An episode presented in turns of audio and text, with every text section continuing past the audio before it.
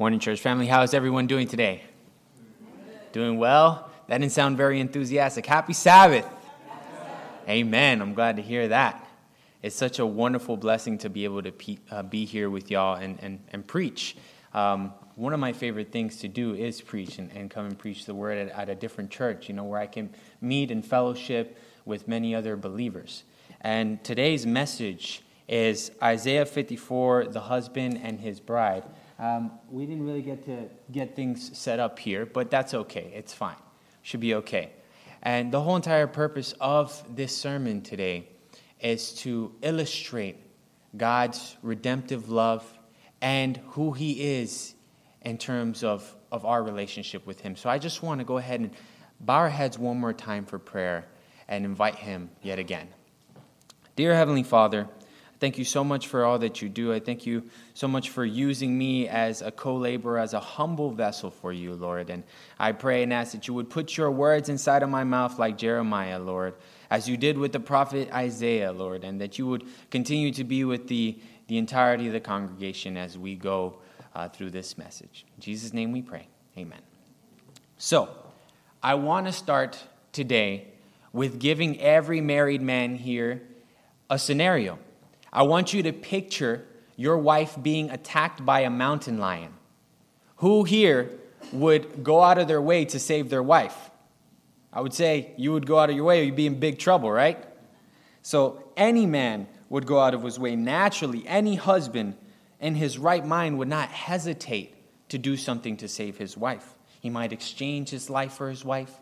He might uh, pick up a donkey's jawbone and, and, and kill the lion if he can, filled with the Spirit of the Lord. But you see, God, in like manner, he has seen his people in distress in the past, and he sees his people in distress in today's age. I want to point you to a specific passage in Scripture, specifically in Hosea 2 18 and 20. If you got your Bibles, you can go there. Isaiah, uh, Hosea 2 18 through 20. And it reads, I will make for them a covenant on that day with the beasts of the field, the birds of the heavens, and the creeping things of the ground. And I will abolish the bow, the sword, and war from the land. I will make you to lie down in safety. I will betroth you to me forever. I will betroth you to me in righteousness and in justice, in steadfast love and mercy. I will betroth you to me in faithfulness. You shall know the Lord. See, the context here in this passage, it, is in light of a spiritually adulterous Israel. They were giving leeways to idols. Today in the Sabbath school, we were talking about praise and worship. And it can be so easy to forget the Lord when we give ourselves onto the flesh. That position that they were in was in giving leeway to idols. You know, Hosea takes on a wife that's a harlot in order to represent the position of God and who He was, one is willing to accept us even when we have deeply betrayed Him and when we have forgotten Him. Also, the Babylonian mentality and spirituality. I mean, look around us right now, all across the world. We are living in Mystery Babylon the Great. And you see the Babylonian mentality, and it only continues to get worse and worse, progressively worse. But here we see the, the repeat, or better said, the past of that. And, and it continues to come around. There's nothing new under the sun. So that's, that mentality was really the problem. And I wanted to help to illuminate the importance of the bride submitting to God's will. The specific passages from Isaiah 54 and 1 through 17, if everyone can go there, give you some time to get there to Isaiah 54, 1 through 17. I just want to just read through, through this chapter so we can see, see the difference between a good bride and a harlot. And, and if you get there, can you give me a hearty amen? Amen. Okay, okay, so let's read. And it says, Sing, barren woman, you who never bore a child. Burst into song. Shout for joy, you who never uh, who were never in labor, because more are the children of the desolate women than of her who has a husband, says the Lord. Enlarge the place of your tent. Stretch your tent curtains wide. Do not hold back. Lengthen your cords. Strengthen your stakes. For you will spread out to the right and to the left. Your descendants will dispossess nations and settle in their desolate cities. Do not be afraid. You will not be put to shame. Do not fear disgrace. You will not be humiliated. You will not be forgotten. The shame, you will forget the shame of your youth and remember no more the reproach of your widowhood. For your Maker is your husband, the Lord Almighty is his name, the Holy One of Israel is your Redeemer. He is called the God of all the earth. The Lord will call you back as if you were a wife deserted and distressed in spirit, a wife who was married young, only to be rejected, says your God.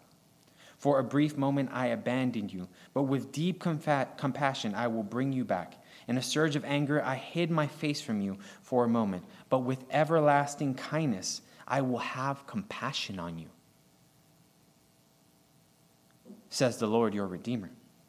To me, this is like the days of Noah when I swore that the waters of Noah would never again cover the earth. So now I have sworn not to be angry with you, never to rebuke you again. Though the mountains be shaken and the hills be removed, yet my unfailing love for you will not be shaken, nor my covenant of peace be removed, says the Lord, who has compassion on you. Afflicted city, lashed by storms and not comforted, I will rebuild you with stones of turquoise, your foundations with lapis lazuli. I will make your battlements of rubies, your gates of sparkling jewels, and all your walls of precious stones. All your children will be taught by the Lord, and great will be their peace. What a wonderful thought, isn't it? In righteousness you will be established. Tyranny will be far from you. You will have nothing to fear. Terror will be far removed. It will not come near you. If anyone does attack you, it will not be my doing. Whoever attacks you will surrender to you. See, it is I who created the blacksmith, who fans the coals into flame and forgets the weapon fit for its work. God has created evil by giving us the choice. He evidently has created evil although he did not have the thought of a devil in mind, right? But he knew that Lucifer from that choice. So he created the possibility for evil. No weapon forged against you will prevail, and you will refute every tongue that accuses you.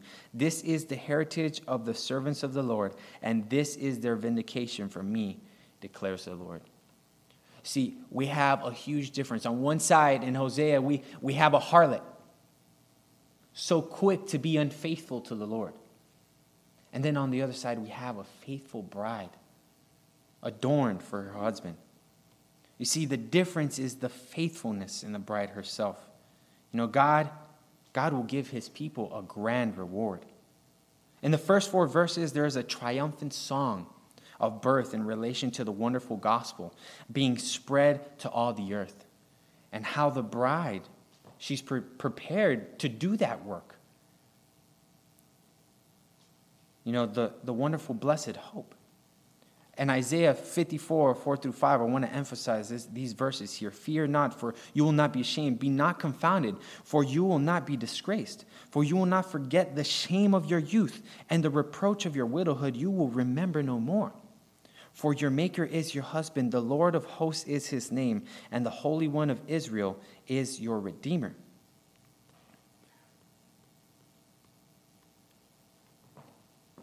I want to note some key words here.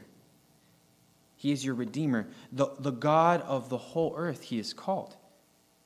These key words should be not afraid, ashamed, confounded, disgraced, Redeemer, and husband. Two Hebrew words that I wish we had it up here, but we couldn't get it. But it, it, it doesn't matter. And I won't bore you all the Greek and all the Hebrew, I promise. But these are some very specific words. Are the words tevoshi, which means to be ashamed, and violik, which is husband. And to be ashamed is in, in direct relation to the Babylonians during the time of Isaiah, they, they, there was a lot of prophecies that were geared towards the things to come. Later on, Cyrus, he would come and, and liberate them from the Babylonian mentality, right? But it was during that time that they also had this, this, this thought of captivity in mind. But in specific reference is also related to the Egyptian exodus of God's people. And Violik is, is in relation to God's covenant faithfulness. You see, a good husband, he cares for his wife, he covers his wife. He cares for her needs. He comforts her in her distress. He alleviates her. He leads her. He spiritually nourishes her. And he endures with her. That's the type of God that we serve a God that is steadfast, a God that, that has long suffering. You know, that charity comes about from the Lord. That is the essence of the bridegroom. And verses 7 through 10 expresses the compassion of the bridegroom and how by it we are redeemed. You know, the Lord, evidently, He has, he has had to take His loving hand away from His people various times. We see this cycle of, of falling away and backsliding, and, and God having to send His prophets or His judges to come and bring His people back into the fold. However, the Lord, He doesn't hide His face forever. He does come back for a short while, he, he, he does step away, but it's not forever. You know, the Lord, the Lord, he calls his people with compassion. He's not the type of father that won't accept the prodigal son. He'll slay the fatted calf. You know, and I'm sure that every parent in this room, every good parent in this room can understand to call their children back in. You know, the father is such a tender parent and he has infinite pain. Think about all the pain you've ever felt in this world. Now, think about that infinitely. That is the scope for God's pain, but it's also the scope for his love. The Lord's mercy, it, it endures. His truth is everlasting. His mercy endures to all generations, as Psalm 100, uh, 105 says. And his love, it cannot be shaken. You know, verses 11 through 15, they also show the unfolding of his love and the prize that waits for the faithfulness of his servants. It's an expressive prophecy of the New Jerusalem. It is the dissipation of sin and tyranny all in one fell swoop. You know, you can see the beautiful parallels too in regards to Revelation 21 and 19 through 20. If you have your Bibles, you can turn to Revelation 21, 19 through 20. And it reads, and when you get there, give me a hearty amen. Everybody there? Amen. amen. Amen. Okay, awesome. And it reads The foundation of the city walls were decorated with every kind of precious stone. The first foundation was jasper, the second, sapphire, the third, agates, the fourth, emerald, the fifth, onyx, the sixth, ruby the seventh chrysolite, the eighth beryl, the ninth topaz, the tenth turquoise, the eleventh jacinth, and the twelfth amethyst. The twelve gates were twelve pearls, and each made of a single pearl. The great street of the city was gold as pure as transparent glass. You know, isn't it amazing how books so far apart can have such striking detail? At least 798 years had passed by between that. It shows God's amazing, miraculous intervention. And not only is there such striking detail in this passage in Isaiah 54, but it's in the entirety of the book of Isaiah. It's steeped with the things to come. You know, the Lord is most certainly, He's illustrating His grand authorship in the narrative of Scripture. You know, what an amazing thing that we get to be a part of that. Amen? It's a wonderful thing to be co laborers with Him, that we get to go out and, and, and, and meet people and show them the love of Christ, the, the love that has been bestowed upon us. I know that when I first came into the church, one of the things that grasped me the most was when somebody came in with a smile and they invited me to their home. That's the love of Christ. And when we go and we give people Bible studies, and we spend time with them and we meet them where they're at, that's the love of Christ. Anybody can love their family member. But it takes true love to be able to love a stranger or even love your enemy. On the other hand, on the other hand you know, it's, it's, not, it's not coming without a cost. You know, it has cost the Lord so much. It cost the Lord the life of his son that, that we may have such a wonderful blessing. Now, it's also vital to know that the prize is not for those who do not produce good fruit. Although there might be some cases in which by faith some is saved, just as the thief in the cross, evidently he produced fruit after his death, as many people talk about his faith. So, one way or another, he produced a fruit, and one way or another, if you have true faith, you shall produce fruit. And also in, in Romans chapter 2, it talks about the uh, unwritten, the written law in our hearts, and how the Gentiles, some Gentiles are saved because of the, they're judged according to the written law that's in their hearts. So Revelation 22 and 12, you can go there and read. And when you get there, give me a hearty amen. Uh, Revelation 22 and 12. And behold, I come quickly, and my reward is with me, to give every man according as his work shall be. James 2. Also in James 2, 14 through 18. What good is it, my brothers, if someone says he has faith but does not have works? Can that faith save him? Save him? If a brother or sister is poorly clothed and lacking in daily food, and if one of you says to them, Go in peace, be warmed and be filled, without giving them the things needed for the body, what good is that? So also, faith by itself, if it does not have works, it is dead.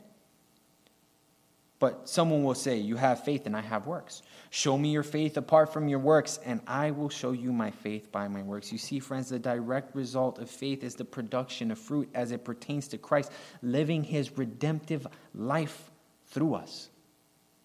Ephesians 2 8 through 10 it says, For by grace you have been saved through faith, and that is not your own doing. It is the gift of God, not a result of works, lest any man should boast. For we are his workmanship, created in Christ Jesus for, for good works, which God prepared beforehand that we should walk in them. You know, it's so interesting how, how there's so many churches out there that they just pass over that part made onto good works. They go straight into we're saved by grace and faith. And that's the only thing that they see. That's so important to read in context. God is, is a God of, of, of entirety, He's not just of part. In Romans 8, 3 through 4 says, for, for God has done what the law weakened by the flesh could not do by sending his own Son in the likeness of sinful flesh. And for sin, he condemned sin in the flesh, in order that the righteous requirement of the law might be fulfilled in us, who walk not according to the flesh, but according to the Spirit, to worship in spirit and in truth. What is it that, that, that Jesus said to the Samaritan woman? When they were at the well. Does anybody, everybody should know that. Who knows it? Can somebody tell me? What did Jesus say to the Samaritan woman at the well? Give me to drink, right? Said to give me to drink. And, and she said, Are you sure you want to take a drink from me? I'm basically a Gentile, I'm a Samaritan. Say, if you know who it is that asked you for a drink, he would give you living water. Let me have some of that to drink so that I may have this living water. It pertains back to the Spirit, a fountain made inside us, a spring of everlasting life made inside us. To worship in spirit and truth is, is, is beyond anything that humans can comprehend. That's why a majority of the world fails at realizing Jesus' message, because they did not understand the fact that they had to subject themselves onto truth. And Jesus often spoke in parables too, and they could not see because it was revealed. The mystery of the gospel was revealed and ordained onto those who subject themselves onto Jesus. No, it's so apparent that, that we can never attain neither fruitful works of Christ without faith, nor can we receive the heavenly kingdom without having done what the Father asked us to do. There will be many who on that day say, Lord, Lord. Matthew 7 21 through 23. Not everyone who says to me, Lord, Lord, will enter the kingdom of heaven, but only those who do the will of my Father who is in heaven. Many will say to me, Lord, Lord, did we not prophesy in your name, drive out demons in your name, in your name perform many miracles? Then I will say to them plainly, I never knew you. Away from me, you evildoers. Who here has ever watched a sermon from a megachurch before? One of those megachurches that tell you to sow a $3,000 seed. Right? Now, I'm totally with tithing. Okay? But if you're making the principle of, of, of your ministry on money, then are you serving the God that we serve? The tithe is to go and to bring the, the world the gospel for reproduction, not so that you can go and buy a $3 million jet, right? And so that's the whole entire essence of the work. The essence of the work is, is surrender. There's a wonderful song uh, Take My Life and Let It Be. Not a mite will I withhold. It's one of my favorite songs, and it's a beautiful song. And so, not everyone who, who says, Lord, Lord, is going to be there. You know, we do, not, we do not do this for the works. We, do not, we are not saved by our works, but it's because we have been saved that we will do His good pleasure. We shall produce because of this. This is the type of, of people that God finds acceptable those who are willing to sub- submit themselves to his will and do his good will. He does not find acceptable those who offer up works in vain, those who, who fast vainly, and those who, who offer up idle words so that they can rec- be recognized. Neither does the Lord regard vain prayers. He knows our sincerity. The wicked will say, Oh, how shall, how shall I be found? No one has seen the things that I have done. Everything in, is done in the dark, but everything that is done in the dark will eventually come to light at one point or another. People who, who, who throw up vain prayers. The parable in which the Lord shows the dichotomy between this is, is the repentant sinner and, and, and the self righteous Pharisee. Everyone has heard of this one for sure. And it's, it's, it's one that, that is so prevalent in, in today's age. True repentance. What is true repentance? I know I'd rather be the repentant sinner than the self righteous Pharisee.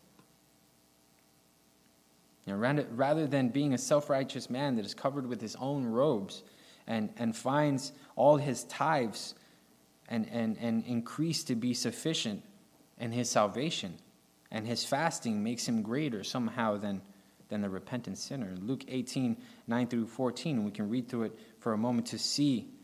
To, to some who were confident of their own righteousness and looked down on everyone else, Jesus told this parable.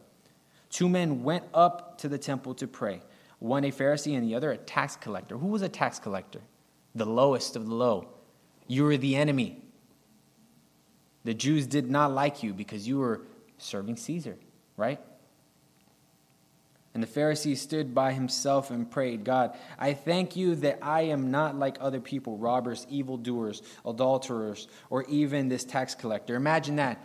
You just go to a prison. Ha ha, I'm not like you.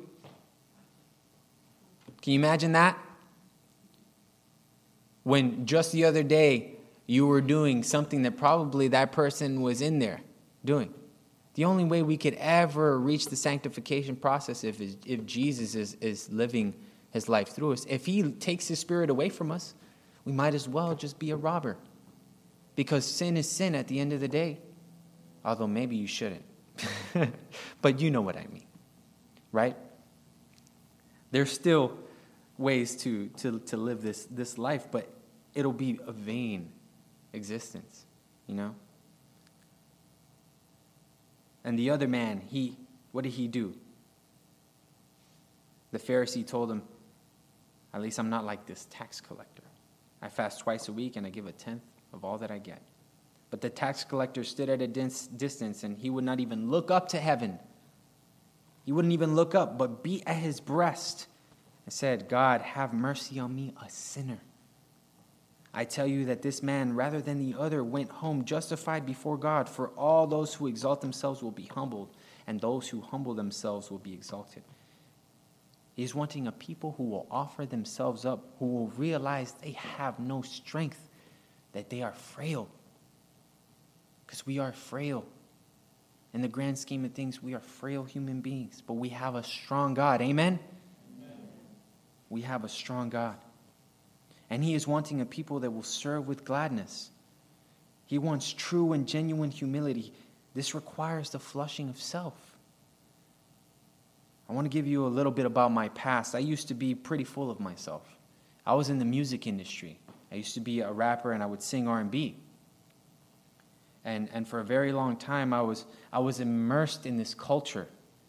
I was, I was immersed in, in, in this industry. And, and, and rap, in many cases, is like boasting of self. It's like being a professional liar. It really is. And this type of culture pervaded my life. And, and my arrogance got me to a point where, where I would even get into physical trouble. I physically got into trouble. And because of that, I experienced humbling in my life. It wasn't until I decided to humble myself that I started to experience true change in my life. I had so many stumbling blocks. And I needed to change my life for the better. And I started to experience God's love. It gave me a desire to do His work as well. You know, there's a beautiful verse that coincides with this. And, you know, that, that moment for me, it changed the course and history of my life. It was a pivotal point. Jeremiah 29, 11 through 13 says, I, For I know the thoughts I have for you, saith the Lord thoughts of peace and not of evil, to give you an expected end. My life was volatile. I didn't know where I was going to end up. I just knew I was going forward, right? And even when I was going forward, sometimes I was veering to the left, to the right, to every which way. For you shall call unto me, and you shall pray unto me, and I shall hearken unto you. And you shall seek me, and you shall find me when you search for me with all your heart. I needed to stop and search. And, and that's when I found God. You know, surrender is the key to being able to know God. Isaiah 58, 9 through 11 says, And then you will call, and the Lord will answer. You will cry for help, and he will say, Here am I. If you do away with the yoke of oppression, with the pointing finger and malicious talk, and if you spend yourselves on behalf of the hungry and satisfy the needs of the oppressed, then your light will rise in the darkness, and your night will become like the noonday. The Lord will guide you always. He will satisfy your needs. He will satisfy your needs. And in sun scorched land, He will strengthen your frame. You will be like a well watered garden, like a spring whose waters never fail. Who wants to be a spring that waters never fail? I want to be a spring. I want to be a well watered garden. The workmanship that we are called to is to be tenders of the vineyard, called to water people who are spiritually famished. The chain reaction, you know, that follows here is the, the Lord, He waters us, and then we are allowed to water other people. We have to be fed. We have to be fed. We have to be nourished in order to, to water others. You know, the problem with Israel was that they were unfaithful. You know, the Lord, He takes care of His servants, but in unfaithfulness, He has, he has no other choice but to take away His hand. They were backsliding and it was causing separation. Isaiah 59, verse 2 says, But your iniquities have separated between you and your God, and your sins have hid his face from you, and that he will not hear you. If we cannot speak to him, he cannot instruct us. If we will not subject ourselves unto his ways, God cannot be in the presence of sin. Which is why there's so many false theologies out there you know, we, there has to be a sanctification process in order for us to have a perfect heaven. And Matthew 28 16 through 20 says, Then the eleven disciples went to Galilee, to the mountain where Jesus had told them to go. We saw him, they worshiped him there, but some doubted. Then Jesus came to them and said, All authority in heaven and on earth has been given to me the Great Commission. Therefore, go and make disciples of all nations, baptizing them in the name of the Father and of the Son and of the Holy Spirit, and teaching them to obey everything I have commanded you. And surely I am with you always to the very end of the age. We are called to be co laborers with him, and he will strengthen us every step of the way. Every step of the way. You know? And it's, an, it's a divine ordinance by heaven. You know, there's still so much work to be done that the only way it's going to get done if we if we end up going out there and doing it. If if every person here evangelizes one person each year, we'll we'll be on a steady track to to getting more people into the church. We need to be spiritually fed and continue to move forward in that way. You know, there's a wonderful quote by Mrs. White that really paints the picture of the kind of dedication that is needed. And this is in Gospel Workers and, and it reads They were weak, they were by nature as weak and helpless as any of those now engaged in the work, but they put their whole trust in the Lord. Wealth they had, but it consisted of mind and soul culture. And this everyone may have who will make God first and last and best in everything. They toiled long to learn the lessons given them in the school of Christ, and they did not toil in vain. They bound themselves up with the mightiest of all powers and were ever longing for a deeper, higher, broader comprehension of eternal realities, that they might successfully present the treasures of truth to a needy world.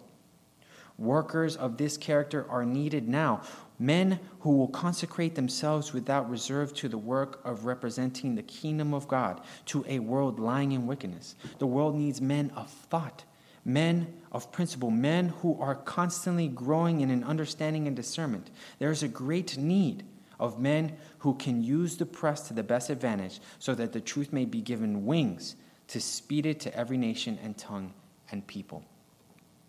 Who here is grateful for Ellen White's ministry? Amen, right? I am extremely grateful for what God gifted us with through Ellen White's ministry.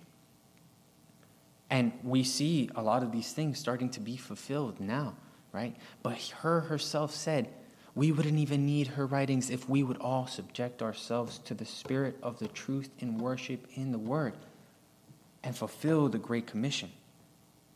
But it's a great thing that we have had the luxury of having the prophetess. You know, there are so many tools that are accessible, accessible to us today. And our churches, and whether you be small or a grand church, if you use well the things that God has given you, more things shall be added onto you. So there's no force that can go against God's people. There's no imperial power that can overcome his might. There are no powers in high places that can stop the will of the Father from being done. He is ultimately in control. You know, the imperial fact throughout history is that God's people have been delivered by faithfulness. Though to the world it may seem that the promise of the kingdom is ethereal or, or, or to God to be too true, too good to be true, it is more than real to those who have faith. And I want to read to you from, from Corinthians 18 through 25. You know, to the world, what we do is foolishness. But unto God it is wisdom. And if you get there, let me know and say an amen. So it's 1 Corinthians 18 through 25. When you get there, say amen. Amen? Amen. Amen. Amen. Okay. For the message of the cross is foolishness to those who are perishing. But to us who are being saved, it is the power of God. For it is written, I will destroy the wisdom of the wise, the intelligence of the intelligent I will frustrate. Where is the wise person? Where is the teacher of the law? Where is the philosopher of this age? He has not God made foolish the wisdom of the world? For since in the wisdom of God the world through its wisdom did not know him, God has was pleased through the foolishness of what was preached to save those who believe. Jews demand signs, and Greeks, they look for wisdom. But we preach Christ crucified, a stumbling block to the Jews and foolishness to the Gentiles. But to those whom God has called, both Jews and Greeks, Christ, the power of God and the wisdom of God. For the foolishness of God is wiser than human wisdom, and the weakness of God is stronger than human strength. It is so much better to serve the Lord. Amen? Amen. So much better to serve the Lord than to serve the vain philosophies of the world. There are so many. I've been through a variety of them, and I can tell you that it all, at the end of the day, is related to self rather than selflessness. And I want to leave you on that. The problem with this world is in regard to self. You know, while the people of this world are constantly looking for gratification, the people of God should find their gratification in Him. The Lord, He knows our intimate wants and desires, and He is just to fulfill them. One must understand the good pleasures and desires when one reaches spiritual maturity. And in relation, you know, one is not spiritually fed, then he will not be able to feed another.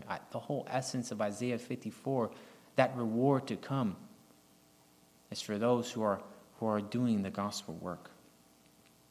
You know, there comes a, a time when one must partake in the meat, fortify themselves in order to bring about the fruits of the gospel. And God's, God's people are disciple makers they have been called to do this grand work.